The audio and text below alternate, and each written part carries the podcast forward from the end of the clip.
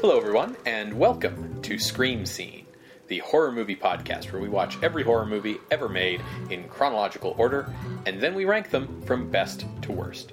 My name's Ben. And I'm Sarah. Thank you for listening to us today. How are you doing today, Sarah? Doing good. We've nearly finished packing up the living room, mm-hmm. um, which was kind of the dauntingest room, the most daunting room, yeah. given the amount of books and D V Ds. But uh, yeah, we're nearly done. Yeah, we've got all of the books packed and a third of the like movies packed. Yeah. Yeah.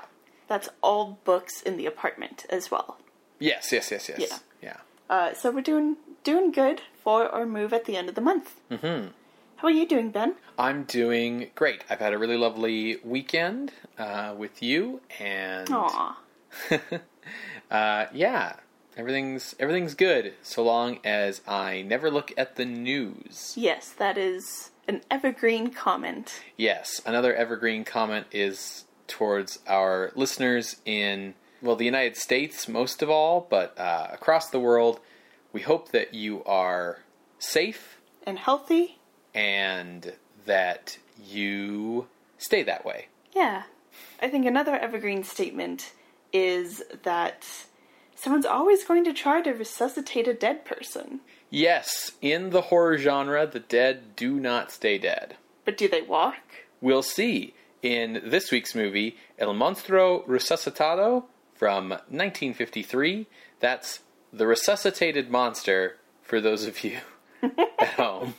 Cool. So we are still in Mexico, but we have caught up to the present day. Yes, the last few episodes have been a trek into um, past Mexican horror movies that we had not been able to cover due to availability of some of these movies. Last week's movie was El Hombre Sin Rostro, and that was from nineteen fifty. So the last Mexican horror movie mm-hmm. uh, that Mexico has seen, and before that, fifteen years prior, El Misterio del Rostro Palido, that's from nineteen thirty-five, and both of those films are from father of Mexican horror, Juan Bustillo Oro. Yes, and the success of El Hombre Sin Rostro led to kind of a return to Mexican films of the horror genre. It has been three years, though. Yeah. These things sometimes take time.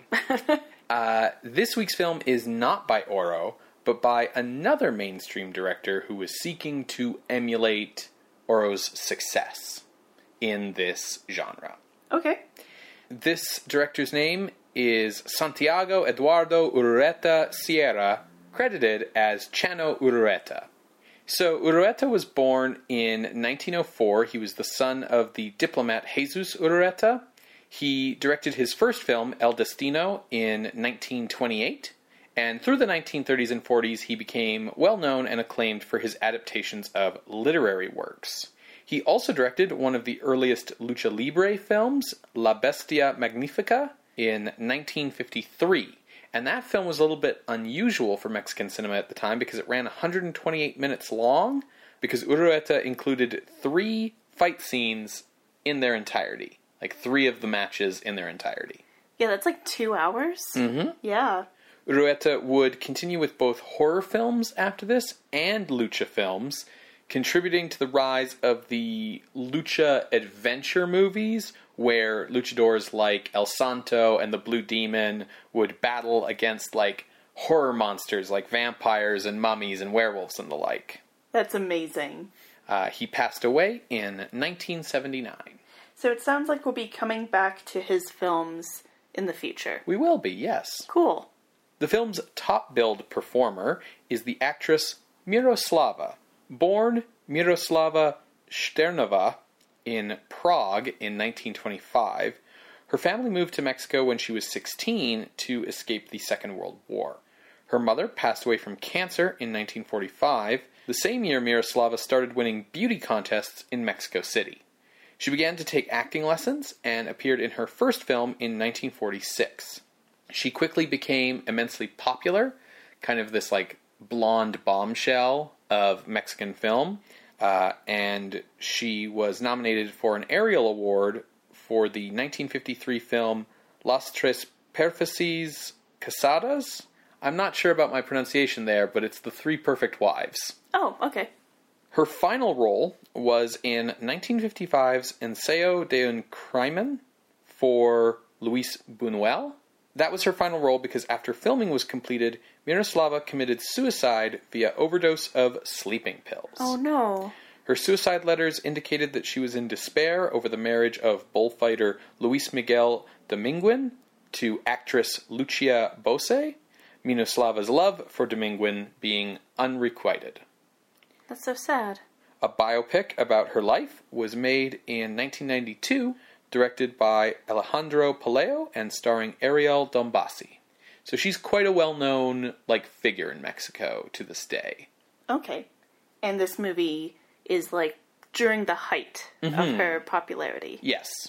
Yeah, I guess like in some ways what with the like popular blonde bombshell with like a tragic suicide who's like who people are still like fascinated by, she's kind of like a Mexican Marilyn Monroe in that way. Sure. The movie's lead actor, Carlos Navarro, was another big-name respected actor of the time. He had won an Ariel Award in nineteen fifty-one for his performance in Donna Perfecta.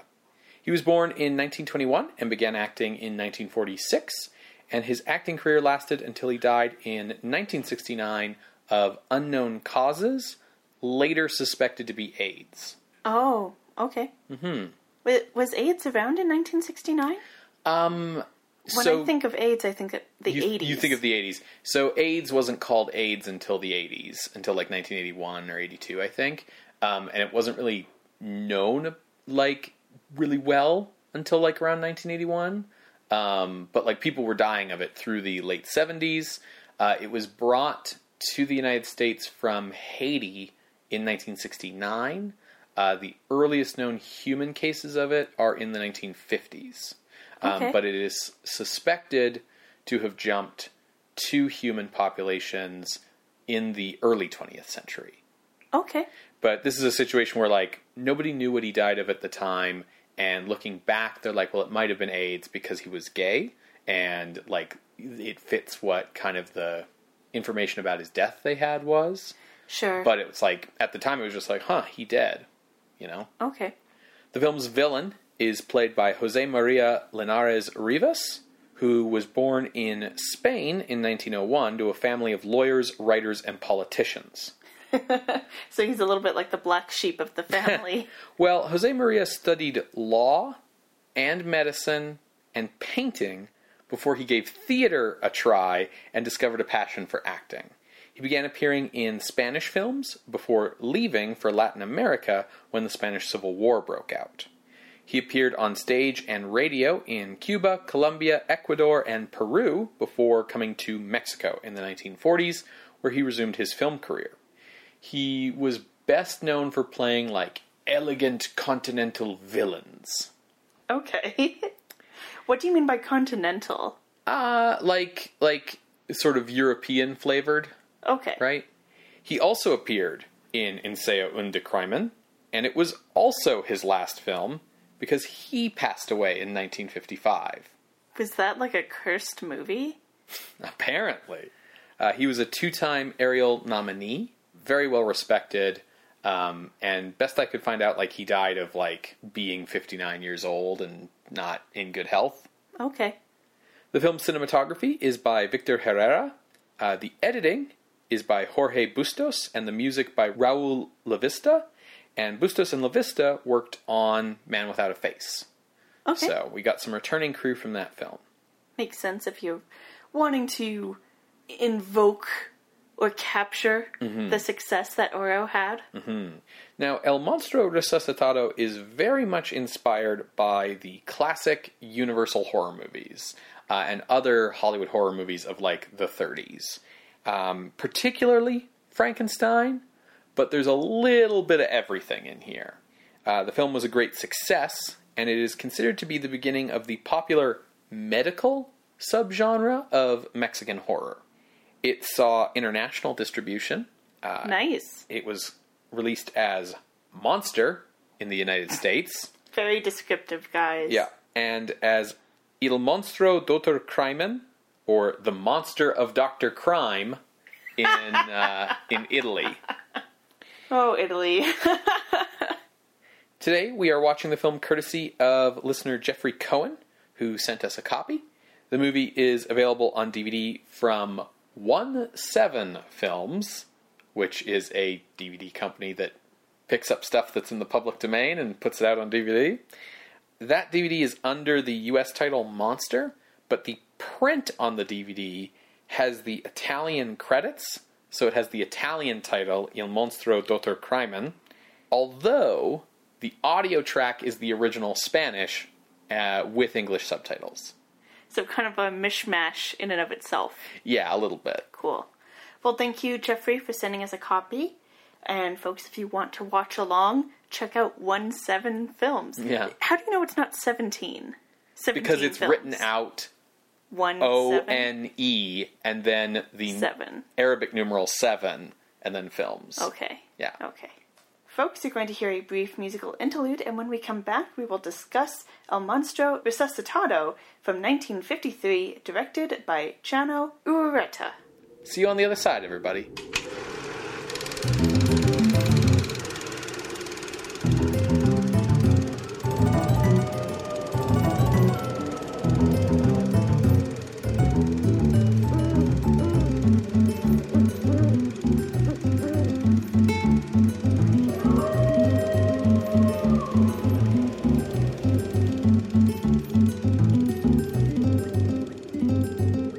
Welcome back to Scream Scene. We just finished watching El Monstruo Resucitado from nineteen fifty-three, directed by Chano Urueta.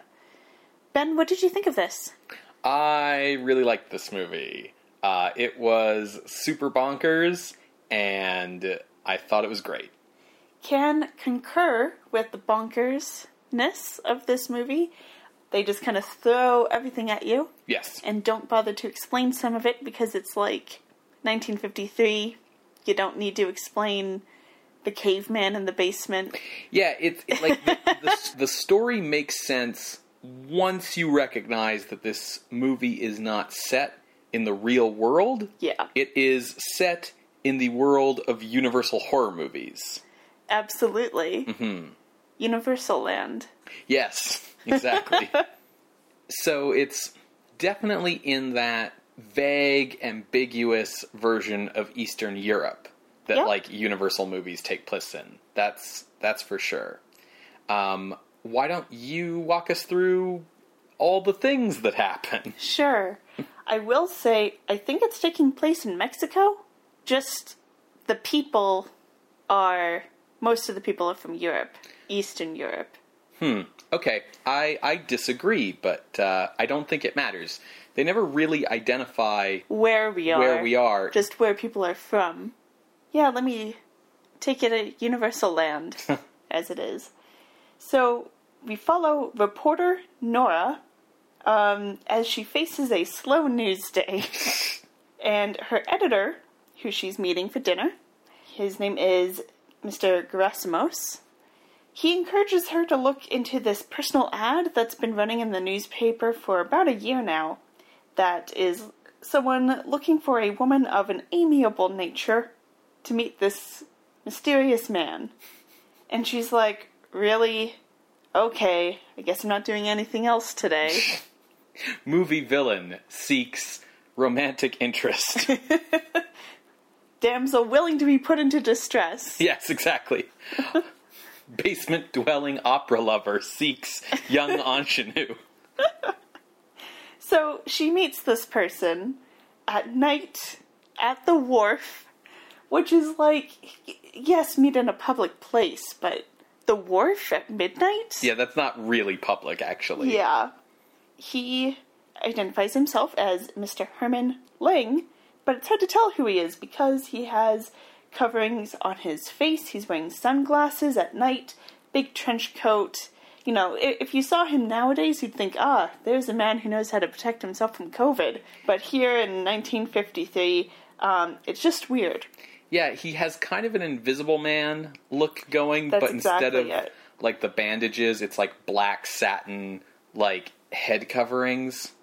Now, Nora, because she's chasing a story, she does a little bit of um, Lois Lane, of just kind of rolling with things as things get weird, rather than listening to her gut to say, get the fuck out of there. She's like, oh no, it's nice to meet you, mysterious man with face coverings. Um, oh, you want to take me back to your place to do a, a test? Yeah, sure. Oh, to get to your place, we have to drive way out of town and walk through a cemetery to get to your mansion on the side of a cliff overlooking, like, the bay? Yeah, okay. Those howling dogs and mysterious fog? Oh, I'm sure that's just part of the aesthetic. Yeah. Oh, you have a big, giant, creaky front door and, like, a, a weird servant who calls you master and, like... I'm sure it's fine. Yeah, this is all fine. This is normal. That servant, his name is Misha, and he's basically doing a bit of a, a Dwight Fry thing here. Mm-hmm. Um, and he he's just there. Mm-hmm. Yeah, he's there, making a living. Yeah. He's, he came with the house. like, like this movie is telling you, like, hey, look, there's a cemetery, fog, big castle, this guy lives here, so he just gets all the accoutrements that you're supposed to get. Yeah, like you exactly. don't. We don't need to explain it. Like, no. of course, like yeah, of course he has this. Like, what kind of movie did you think you walked into? Basically, exactly. And that's what Nora should be thinking as she walks into this house. There are wax figures of women throughout the house, and she's like, um, yeah, I'll just roll with it, okay? And Misha is like, those are the works of the master, but that's only a hobby. During his day job, he actually... And then he gets, like, shooed away yeah. by uh, Herman. I must insist that we have to call him Herman Ling Herman in full Ling. every time, because at no point in this movie do they ever call him Herman or Doctor Ling. He is always just Herman Ling, whole okay. complete name. So Herman Ling starts to explain, like... a little bit of his dark past. She's like, why do you have a face covering? And he's like, oh, I'm actually horribly deformed and the world made fun of me and it was terrible and my parents abandoned me and I got kicked out of my village and but everything changed once I started wearing these face coverings. I got to go to college. I became a world-renowned plastic surgeon. No one cared who I was till I put on the mask. And it's like, oh, irony of ironies. I make other people beautiful with plastic surgery, but I cannot make myself beautiful. And uh, at that moment, Nora hears, like, screaming coming through the house. And she's like, the fuck? And Herman Ling is like, no, don't worry. It's... We live by the sea. Those yells are just the sailors announcing to their families they've come home from sea. And then he turns to Misha and he's like, make the idiot be quiet, please. Yeah. Just drug him full of whatever. Just make him be quiet. I'm trying to romance a girl. Don't come in when you see the sock on the handle. But, like, like Nora goes to the, like, balcony and she sees some boats on the bay, so she's like... Uh, yeah, okay, I guess. I guess. Sure. I don't live by the sea. So he's like, do, do you want to see my laboratory? And she's like, yeah, sure. And so he brings her down. And this, he's like, yeah, it's, it's so unfair that, like, I make other people beautiful, but I can't make myself beautiful. And that's why I must... do justice on the world by making others deformed at, such as me. And, she, and he goes into a bit of a, like, evil scientist uh, speech. And she's like, oh, I mean, don't you think that's, like, revenge? And he's like, I call it justice. She's like, oh, okay. Weirdest first date ever. She's, like, trying to be... It's it's interesting because she's trying to be supportive in some ways, right? She's being like, "Oh well, those people were wrong to treat you that way," and like, "Don't worry, like you'll you're you're you're a great doctor, and I'm sure like you're a genius, and like you've done so much good for people, and you know you shouldn't really let those people get to you," and blah blah blah. Herman Ling is like, no one's ever said such nice things to me. Right. And, like, it's it's an interesting performance from Miroslava because, like, it's it's kind of unclear, like, how much of this is her saying what she knows he wants to hear to keep herself safe and how much she actually believes um, what she's saying, because she kind of seems sort of on the fence between those two attitudes. But then she's like, so, um, with the Great Revenge Plan, so who who would be first? Women. And she's like, fuck. And he's like, no, no, no, no, no, I wouldn't hurt you. You've been so nice to me. And she's like, oh, okay. Well, uh, didn't you say you had a test for me to do or something? And he's like, oh, yeah, so I was going to show you my face, but you've been so nice, so I don't want to scare you off. And she's like, no, like, trust me, like, show me your face. And he's like, if you could stand this, I would devote my life to anything you wanted. And she's like, so not not this plot then. I yeah. could say, like, you just continue to help people. And he's like, oh, absolutely. Like, totally. My my life's revenge, totally meaningless. If if you can accept my face. Mm-hmm. And she's like, great, show me. So he takes off the mask. And he has kind of a, um, a Rondo Hatton look. Um, it's very clear, clearly, like, papier-mâché, but they get around that. They kind of lampshade it a bit by saying that his face isn't really connected to any nerves, so he can't really express any kind of emotion. Yeah, it's it's a good way to, to get around the fact that it's obviously just a big mask, right? Yeah. Like, but it, it's pretty well done, all things considered. Yeah, it's okay. Like, it's not expressive at all, and that clearly is a hard time for the actor. But, like, you you know, it's you can see his real eyes, and he can kind of move the jaw, and he's kind of using it, you know, in his performance. Mm-hmm. But, yeah, it's it's definitely, like, acromegaly adjacent. Yeah. And she's like, "Oh no, it's it's fine. Like, let me let me kiss you on, on the forehead, not on the lips though, because that that would be weird. Hi, great. Uh, I want to help you show your genius to the world. Yay, no revenge, right?" And he's like, "Oh, thank God, Nora. Oh, I'm saved." Cut to. Herman Ling has tossed out all of his waxed figures um, out the window to the cliffs below because he doesn't need those women anymore. He is a real lady now. And he is like, guess what, Misha? I'm going on a date. I'm meeting Nora at this one restaurant in town, the only restaurant that exists. And Misha's like, well, master, just be ready for uh, possible disappointment. And he's like, shut up, Misha. You don't know what you're talking about. Nora loves me. Meanwhile, Misha's like, just remember, master, bros before hoes, right? Like I said, meanwhile, Nora is at the restaurant with her editor, and she's like, you're not going to believe, this is going to be the best story I've ever written. There was cemeteries and graves and wax figures and disfigurement and weird servants. It's going to be great. And the editor's like, sounds like a great fictional story. He doesn't really believe any bit of this. Now, see, Nora has made a fatal mistake. Uh, she's pulled an Archie. She's meeting with her editor right now, but Herman Ling is supposed to meet her at this restaurant in, like, five minutes. And so she's like, well, I can talk to my editor about this story I'm writing about this guy by leading him on. Mm-hmm. Herman Ling overhears. And he's like, oh, no. And he, like, runs off. I like, am betrayed. And they're like, did you hear a weird moan? Yeah, it's that classic, like, sitcom thing where he's there to overhear her for the part where she's like, and he was a hideous monster, but he leaves before the part where she's like, and I want to help him. Exactly. She wants to help him. She doesn't want to publish her story yet. She will eventually, but she wants to help him help the world. So you, you can't fully hate on Nora. Mm-hmm. Unless you're Herman Ling. Unless you're Herman Ling, yes. So he bails, and she, she's basically stood up. So she's like, all right, I'll head to his house and see what's up. He confronts her in the cemetery, and he's like, I heard what you said. I'm a monster, and fuck you for writing your story about me and leading me on. You're you're horrible, and I'm going to start my revenge on you. And oh, no. Let she, me explain. Exactly. And so she's, like, running through the cemetery.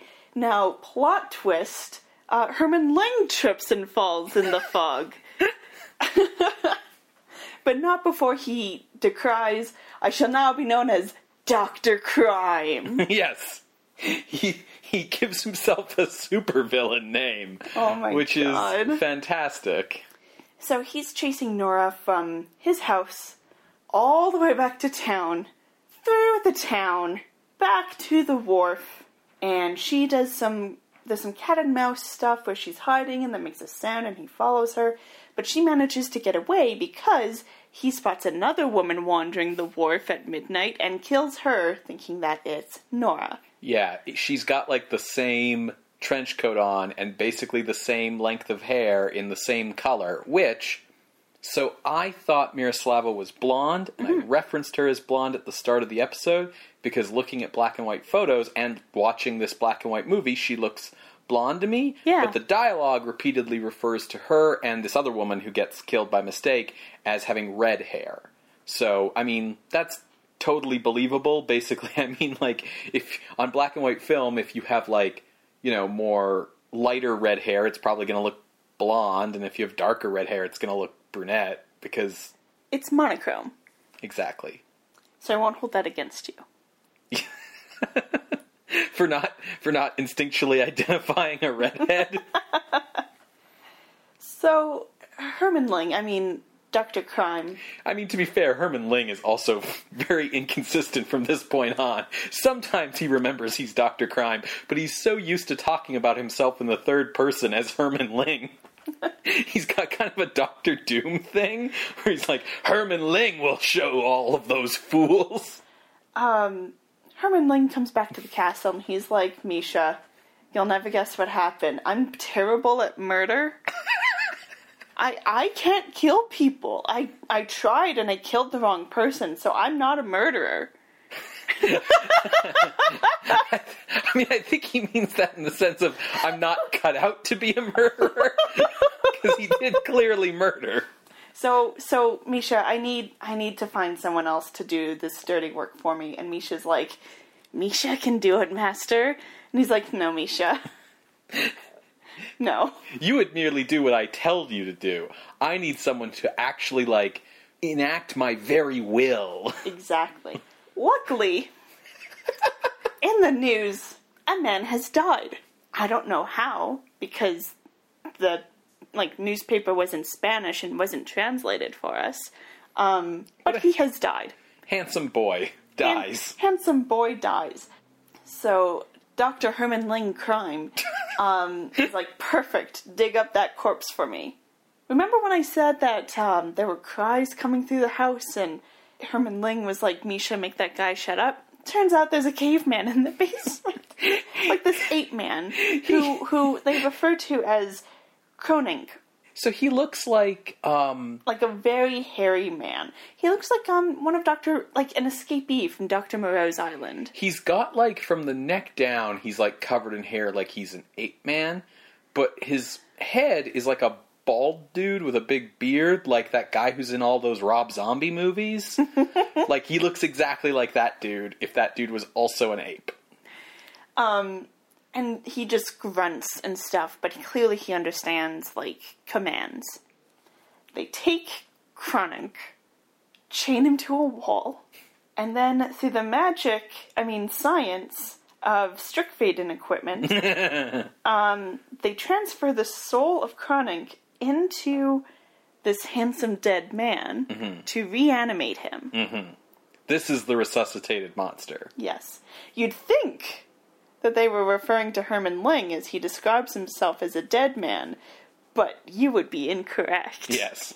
So, Doctor Herman Ling Crime explains to this man that your name is Ariel now.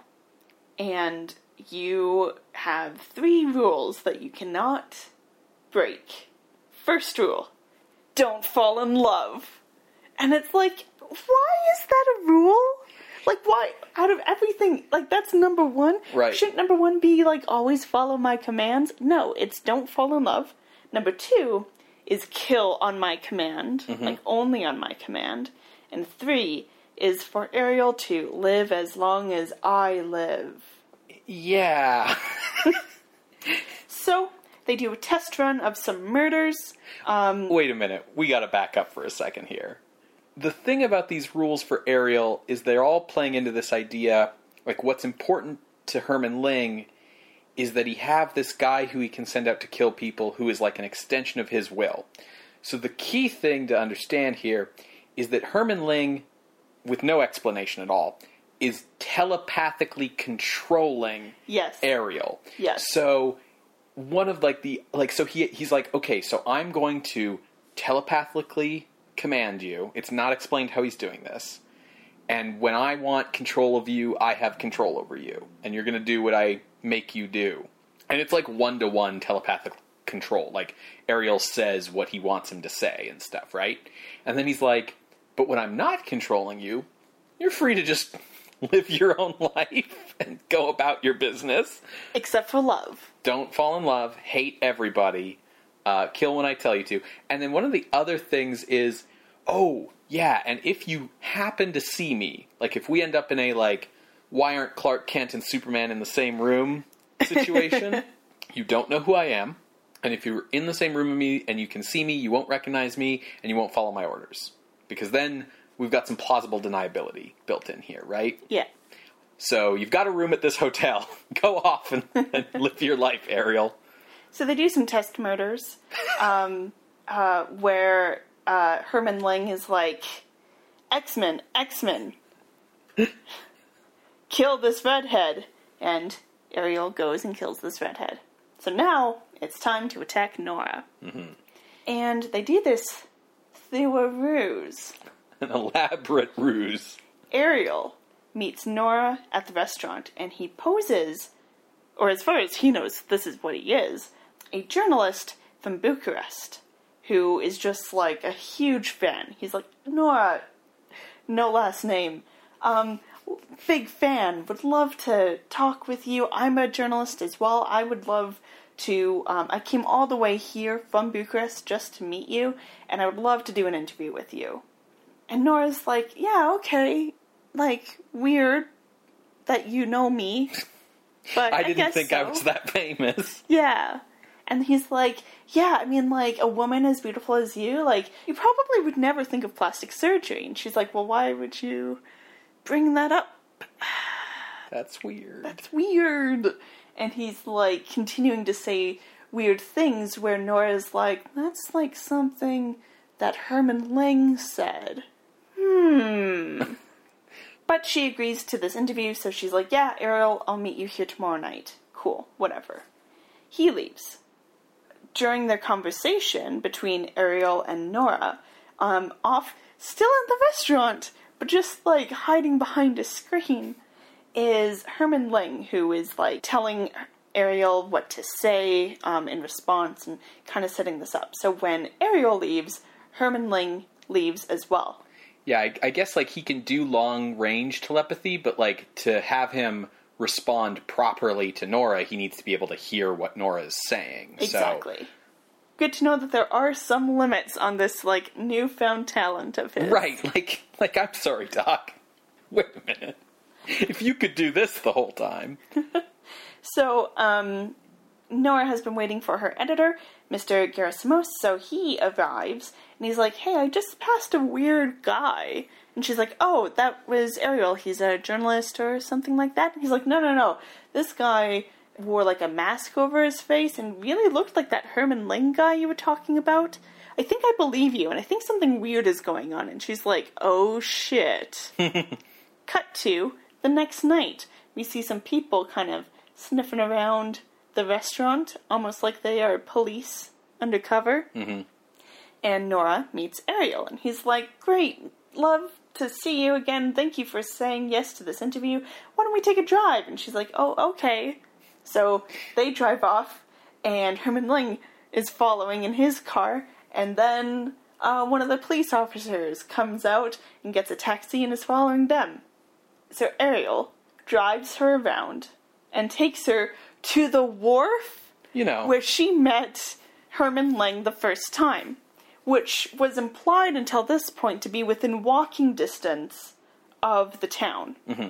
So I have no concept of, like, space nor time at this exact moment. All we really know is, like, that the wharf sort of is middle distance between the town and the spooky castle, and that you need to drive to the spooky castle from the wharf, or you can also walk. Yeah, because um, Nora runs off. From, that. yeah. Yeah, so uh, relationship between places is confusing. This is a liminal space. So Ariel takes Nora to the wharf, and she's like, why did you bring me here? And he's like, don't you know? Can't you tell who I am speaking through this puppet? And it's Herman Ling who's, nah.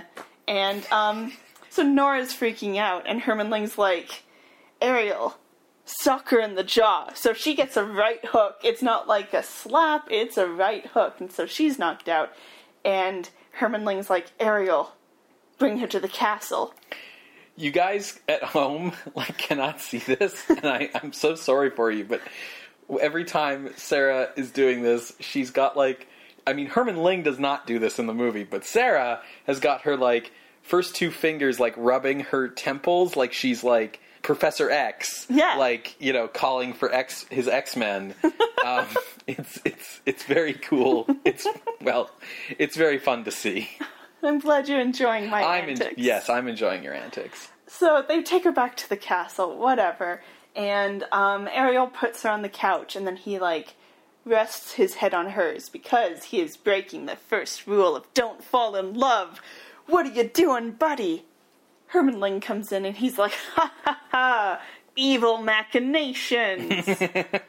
Nora wakes up, and she's like, oh, fuck. Oh, shit. Oh, fuck. As Herman Ling goes to attack her. Um, now remember what Ben said. Uh, Ariel can't take commands from Herman Ling when he sees him, and also doesn't know who he is. But the Kronink personality, or grunting, whatever, mm-hmm. takes over. And he starts going like, uh, uh, like upset about what's going on, and attacks Herman Ling. And they have a sprawling fight through the entryway, through the living room, up the stairs, onto the balcony, and then Herman Ling gets tossed from the balcony, and then Kronink slash Ariel picks up Herman Ling and tosses him out the window, and you hear an ah! as he crashes to the sea below. And you might think, well, okay, I... Good, good job, Ariel Kronink. Like, yeah. Okay. Save the day. Save the day. Um, now that's just as the police pop in, and Ariel Kronink's like, "Man, wah, must save Nora," and like goes to attack them, and they shoot him like multiple times. Like, I, I think the first bullet got him, guys, mm. but no, they they use the whole revolver, and Nora runs to his side, and she's like, "Oh, no." Um, Misha is nowhere to be seen. He's M I A as soon as the Popo showed Mi- up. Yeah, Misha is there the entire, like, Ariel v. Herman Ling fight. And he's not helping or doing anything. He's just kind of standing there, deer in the headlights. And then, like, Ariel tosses Herman Ling into the sea. And by the time Ariel's back in the house, Misha has bolted. He's just out of there. So that's the end. Oh. Yeah, so, like, like I said, it's bonkers. Absolutely.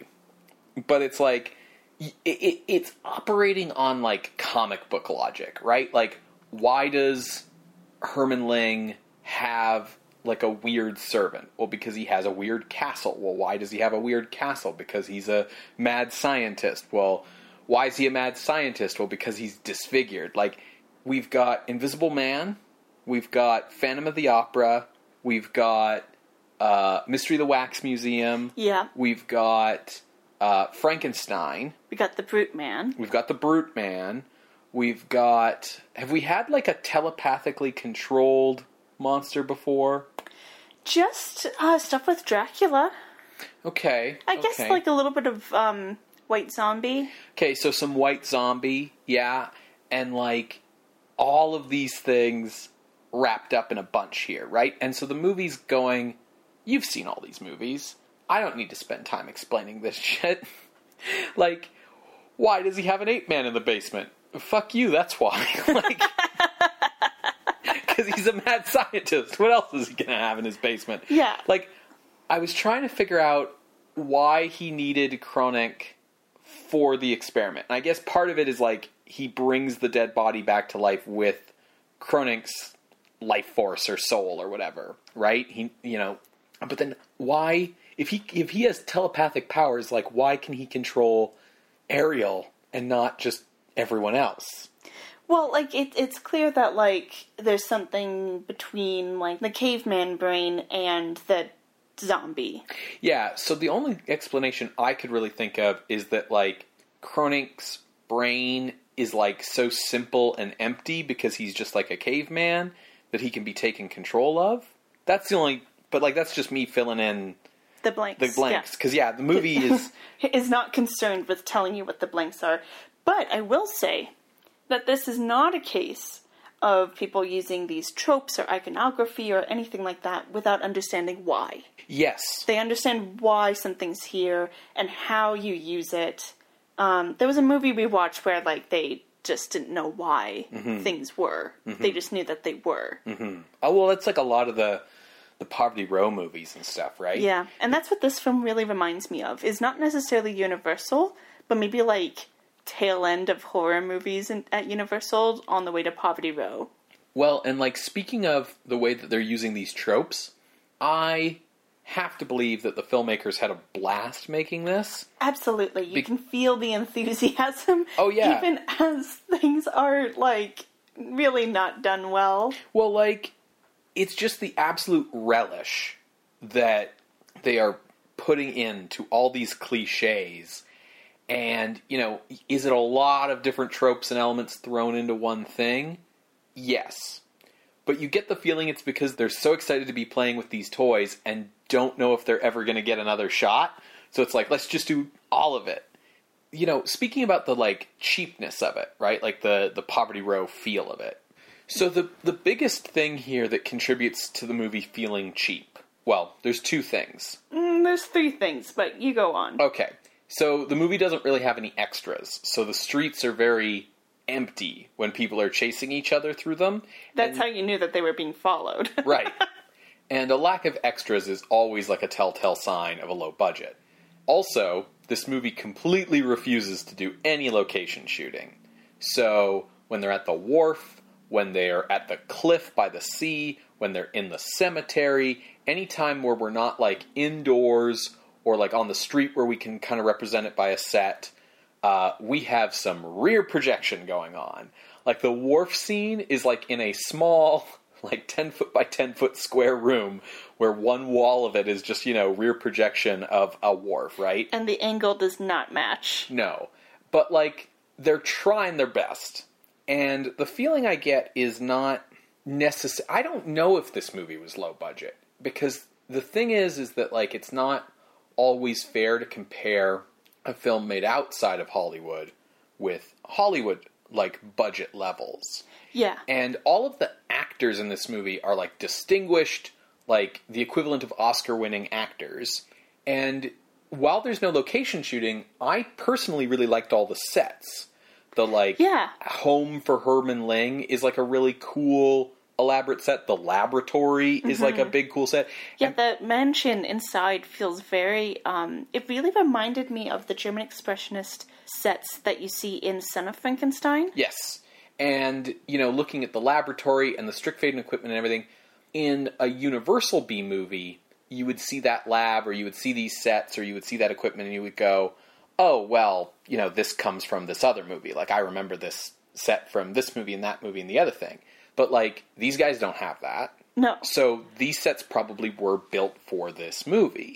And they're pretty cool. They're pretty impressive. I just don't know if it was just, like, they didn't have the ability to go on location. Like, it was winter or some shit. I don't know. But, like, I don't think this was necessarily cheap by the standards of Mexican film in, mm-hmm. at the time. But it is, by comparison to Hollywood, definitely has that... Poverty Row feel. Yeah. Now, the third thing that you're missing is the editing. Hmm. There were a few times where the editing is inexplicably, like, bad. Almost, like, it makes me wonder, are they doing this on purpose?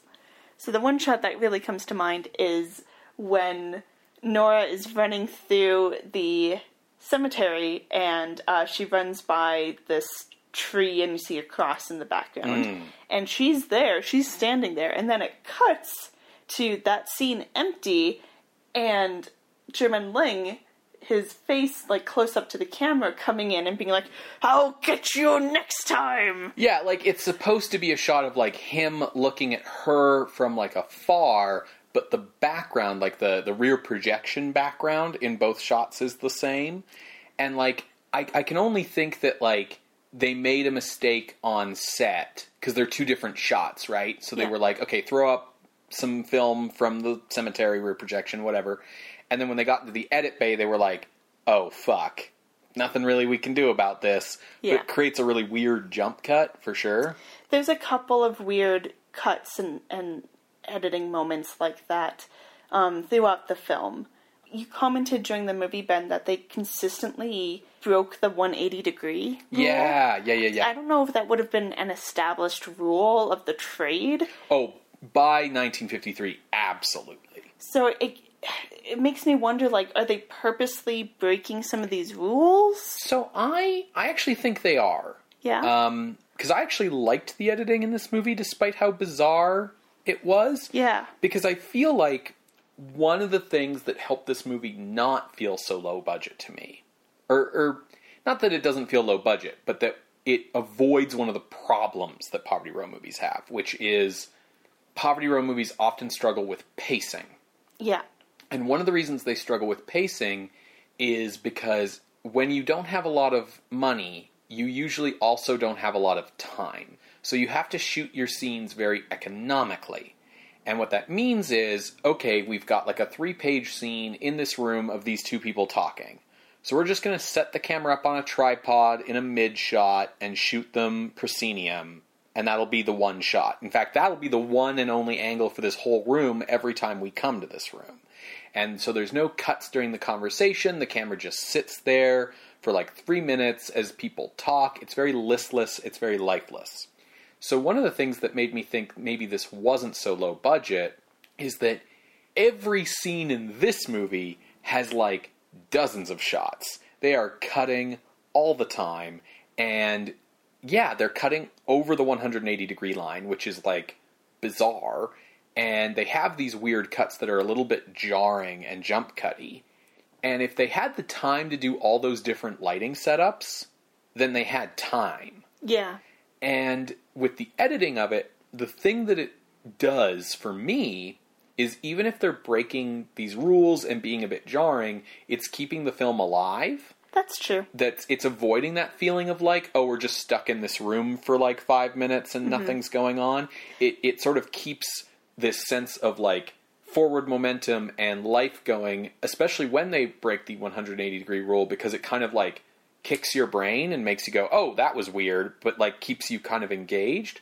So I just wonder if like they were doing that on purpose just to try and like, again, like keep excitement or like a, a an illusion of excitement up in scenes that didn't have any. I think that's actually very likely um, because while, as we've pointed out, there's similarities with Poverty Row film, this does not fall into the, like, pacing issues of, like, now we're driving here, now we're driving there. Like, yes, there were moments where I'm, like, very confused with the relationships between these places and the distances and everything, but no, at no point was I like, okay, now we drive here, and now we drive there.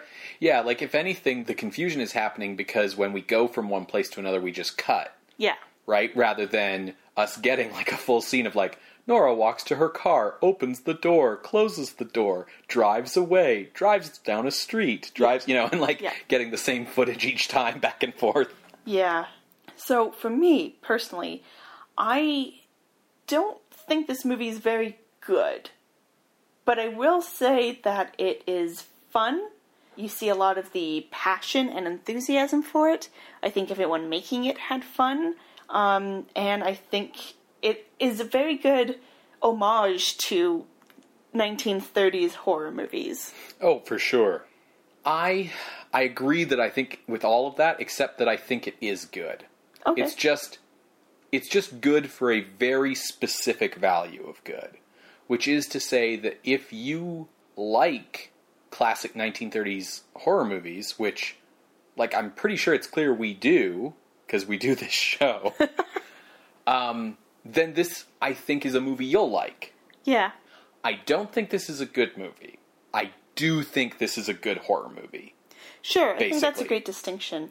I will say I was a little disappointed because the last horror movie we saw in Mexico was really pushing boundaries. Mm-hmm. And then this is just like an homage to a bygone era. I th- I think it's like the difference between, like, if you got, you know, in the same year stuff like Get Out or Hereditary, and then, like, in that same year getting, like, you know, a fun, like, slasher throwback movie, right? And it's like both things can be good and fun, but definitely, like, one is your more, like, highbrow movie that, like, you know, the critics don't want to call horror. Yeah. And the other is you're like, no, we're having fun here. Let's revel in the fact that this is a horror movie. Yeah, that's fair.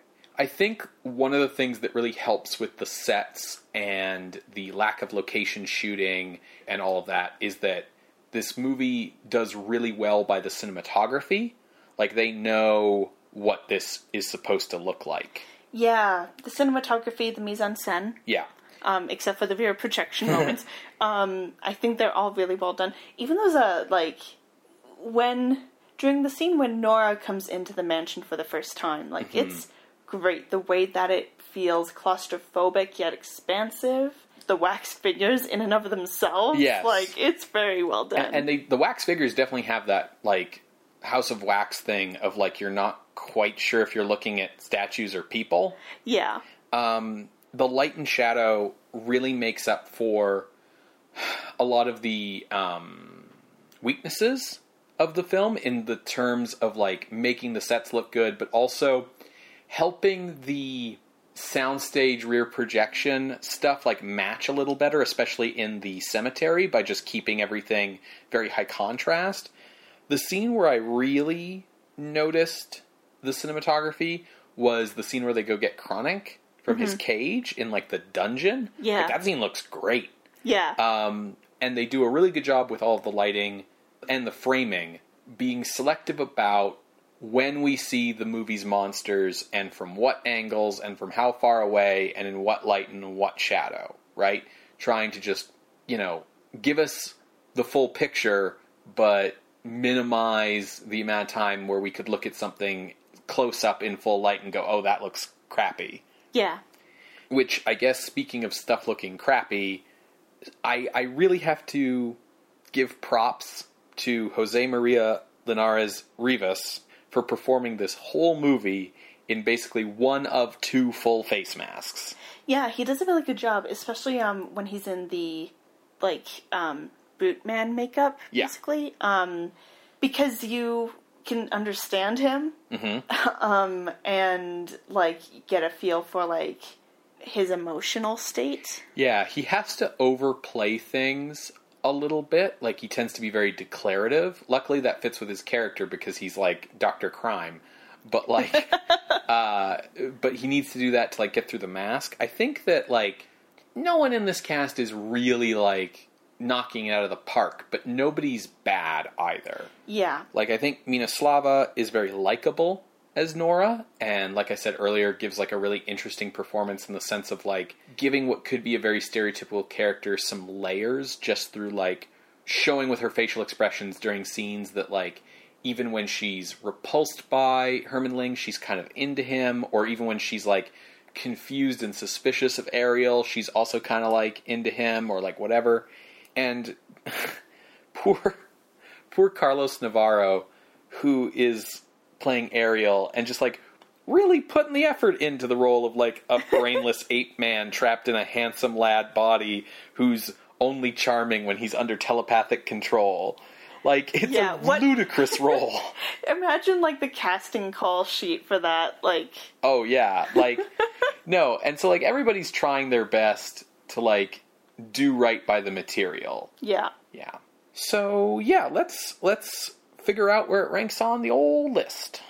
So I think, Sarah, that this is going to be really interesting, because it's clear that we both enjoyed the movie and thought it was really fun, but you walked away from the movie going, this was bad, and I walked away from it going, this was good, actually. I said it, it was not good. That doesn't necessarily mean bad. Sure, but I'm very curious where we ended up landing on the list. So, who do you want to go first? I can go first. All right. Where are you looking? So, I first wanted to look at where another bonkers-ass movie is mm-hmm. on the list. Uh, I'm thinking of The Face of Marble. Oh, yeah, sure. The Face of Marble is something. Is something. Um, Vampire Ghost Dogs. Now, that's all the way down to one fourteen, and I don't feel like El Monstruo Resucitado deserves to be down here. So I was like, okay, let's recalibrate the brain a little bit. And I thought of a movie where you could tell everyone was also kind of having fun in Voodoo Man at number eighty-eight. Right, yeah, I think that's fair. Now above that is things like The Climax, Invisible Man's Revenge, Lady and the Monster. And I was like, okay, you know, I feel like this is kind of a good ceiling area. So eighty-eight is my ceiling. And then I went down, and there's The Mad Monster, Return of Doctor X, Mystery of the Wax Museum, which is kind of fun to compare to.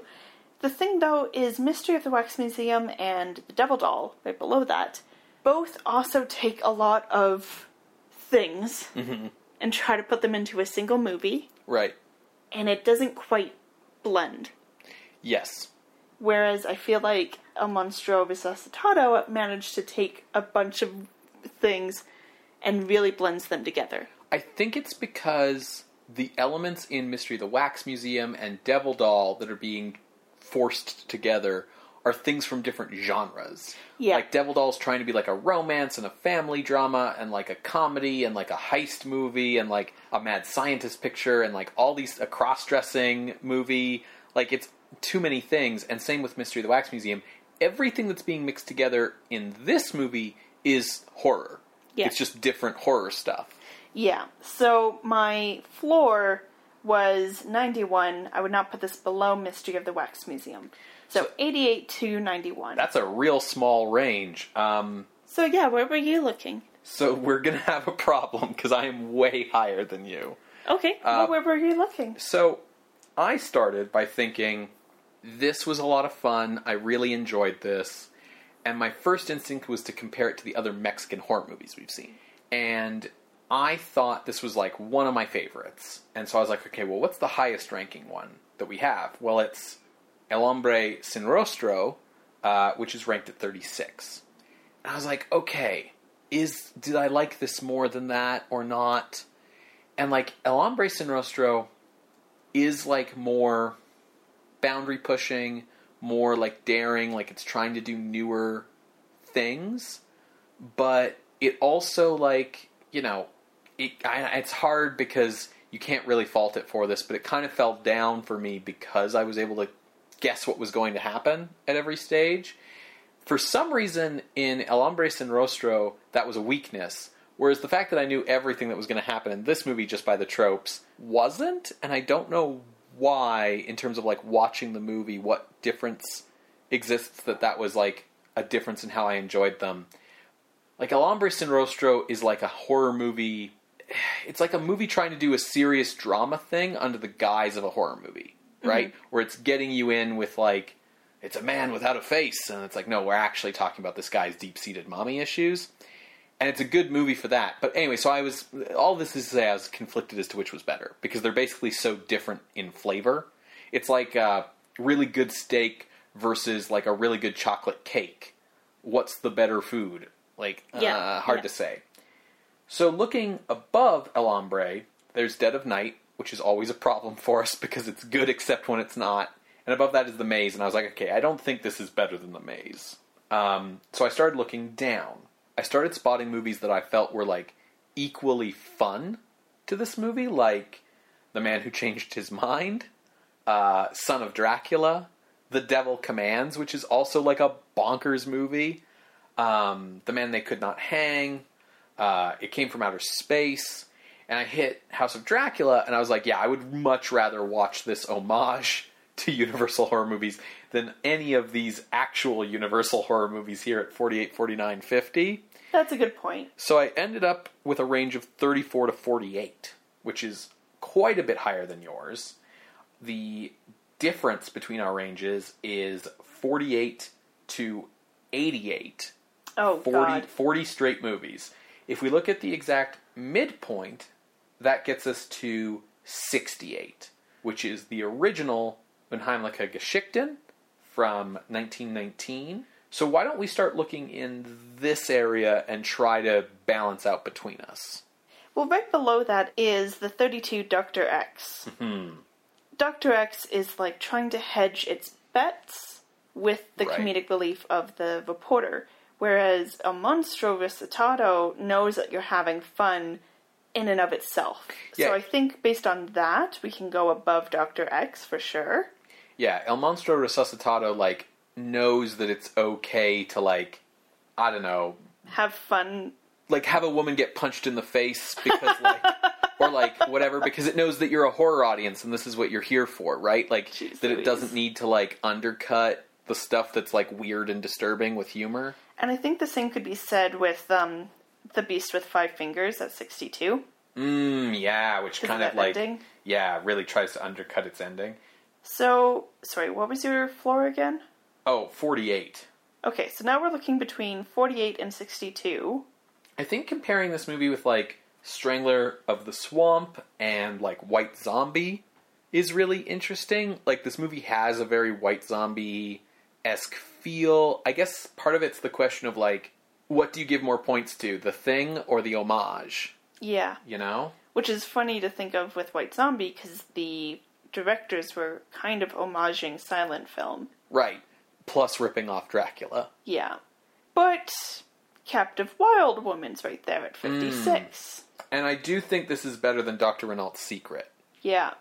This is actually a very good comparison. The Valley of... de Malvenir. Oh, no, I was going to say Valley of the Zombies. Oh, which, yeah. Which, as you recall, has no valley and no zombies, and is instead, like, what if Vampire was a Batman villain? Oh, yeah. That movie? Which yeah. is kind of equally over the top and wacky. Like, like both that movie and this movie could play as an episode of the Batman T V show that from would the be sixties. Fun. I will say, I think I'm willing to stay below El Fantasma del Convento. Yeah, yeah, I don't think I would go above that. All right, so cool. I like this area: fifty, fifty-three to fifty-six. El Fantasma to Captive Wild Woman. Um, thinking about La Lune de Malvenir, which was also a Universal homage, but by the French, mm-hmm. ten years before this. Both of them have, like, the same thing of, like, mixing multiple elements. Like, La Lune de Malvenir is, like, a Hound of the Baskervilles werewolf mad scientist movie. Both movies also have, like, elements of their plot that don't really make sense or that come out of nowhere, like the telepathy in both movies. Yeah. What do you think about below Fantasma del Convento and above La Lune de Malvenir? Yeah, I'm into that. Okay. So entering the list at the new number fifty-four, below El Fantasma del Convento and above La Lune de Malvenir, is El Monstruo Resucitado from nineteen fifty-three, directed by Chano Urueta. If you would like to see this list, you can go to our website, scream scene podcast dot tumblr dot com. There you can find links to the other movies we've mentioned today, as well as our appeals box. If you would like to contest this or any other ranking, you can drop us a line there. You can reach out directly through email at scream scene podcast at gmail dot com or over Twitter at underscore screamscene. Scream Scene updates every Wednesday on Apple Podcasts, Google Podcasts, SoundCloud, and Spotify. You can listen to the show through whatever podcasting app you use by subscribing to our R S S feed. If you'd like to help the show out, you can leave us a rating or a review on whatever service you listen to us on that allows you to do so. Apple Podcasts in particular is very helpful for that. And you can also just share the show over social media. Uh, talk about us on Twitter or Facebook. MySpace. If you have the means, you can also head over to patreon.com slash screamscenepodcast, where you can become a patron of the night for as little as a dollar a month. Patrons at the one dollar level get thanked on the show. At the five dollar level, you get access to weekly bonus content from past episodes, just like research or jokes or bloopers that have been cut. And at the ten dollar level, you get access to original writing. Um, this has included like short stories and movie reviews um, in the past, and could include a variety of different things in the future. At our first Patreon goal of one hundred fifty dollars a month, we'll begin to do bonus episodes, one a month, on horror-adjacent films. Like those wrestling against like, vampires? Yeah, like yeah. like some like some El Santo stuff. Yeah, absolutely. Yeah, that's that's totally what would be on that list, for sure.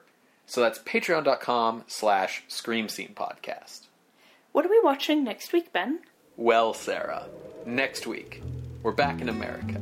Okay. We're back at Universal Studios. Okay. We're back with director Jack Arnold in the wonder of three D, because we're watching Creature from the Black Lagoon. Ooh. Yeah, I'm real excited about this one. I haven't seen it. What? I have never seen it. What? Oh. Well, it's going to be a treat next week then, Creatures of the Night. Bye. Bye.